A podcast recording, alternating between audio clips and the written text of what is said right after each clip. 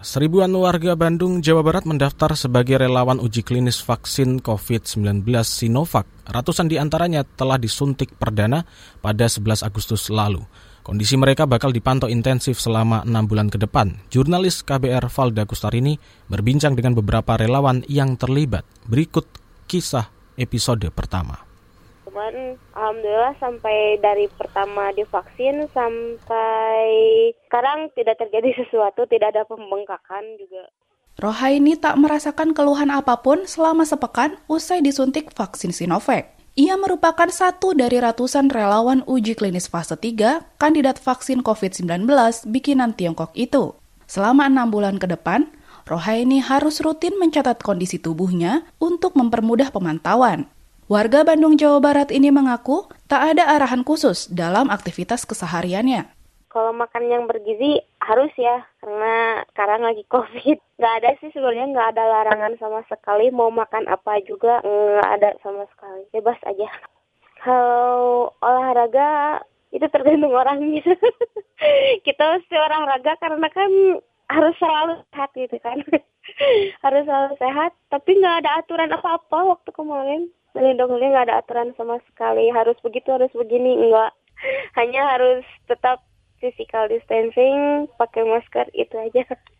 Dalam waktu dekat, Rohaini dan relawan lain akan mendapat suntikan vaksin dosis kedua. Tempatnya di Rumah Sakit Pendidikan Universitas Pajajaran, sama seperti saat injeksi pertama dua kali. Jadi yang pertama kan kemarin, dua minggu setelah penyuntikan vaksin kemarin, nanti vaksin kedua ada vaksin keduanya di Fakultas Kedokteran ya di Unpadnya. Jadi yang pertama kan kemarin. Nah sekarang dua dua minggu setelah vaksin kemarin, nanti pas ke sana lagi vaksin lagi. Perempuan 33 tahun ini bersedia menjadi relawan vaksin atas ajakan saudaranya yang bekerja di salah satu apotik di Bandung.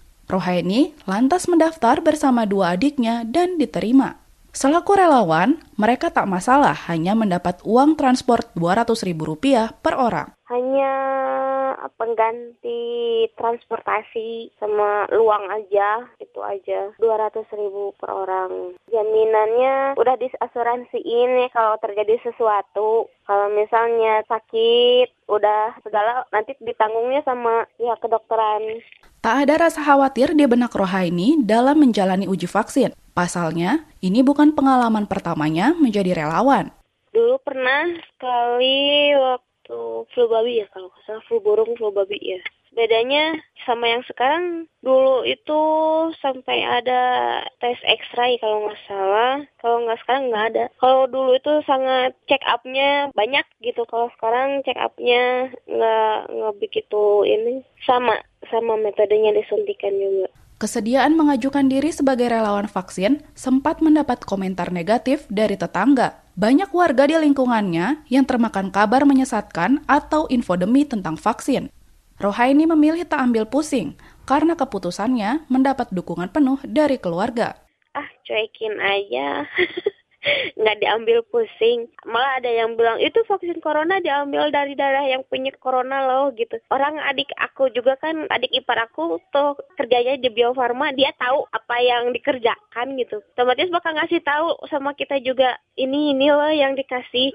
Nggak kayak apa yang dikatakan orang. Makanya normal-normal aja lah biasain aja nggak didengar apa omongan yang lain gitu anggap hoax aja iya mereka nggak ngerti tapi kita udah jelasin kasih pengertian tapi malah ah udahlah daripada dibahas perpanjang bukannya bikin dingin malah nambah panas kan nggak enak Harapan agar pandemi segera berakhir juga menjadi motivasi Rohaini terlibat dalam uji vaksin. Ia ingin kondisi bisa normal seperti dulu sehingga bisa bekerja kembali. Situasi panggebluk membuatnya kehilangan pekerjaan. Sehari-hari biasa swasta aja biasa gitu kerja kayak di laundry gitu. Tapi kan terus karena covid itu kan laundrynya kan saya mah ambilnya bagian hotel kan. Karena hotelnya off semua jadi tutup aja semua kerjaannya nggak ada yang ini. Rasa banget udah itu mah.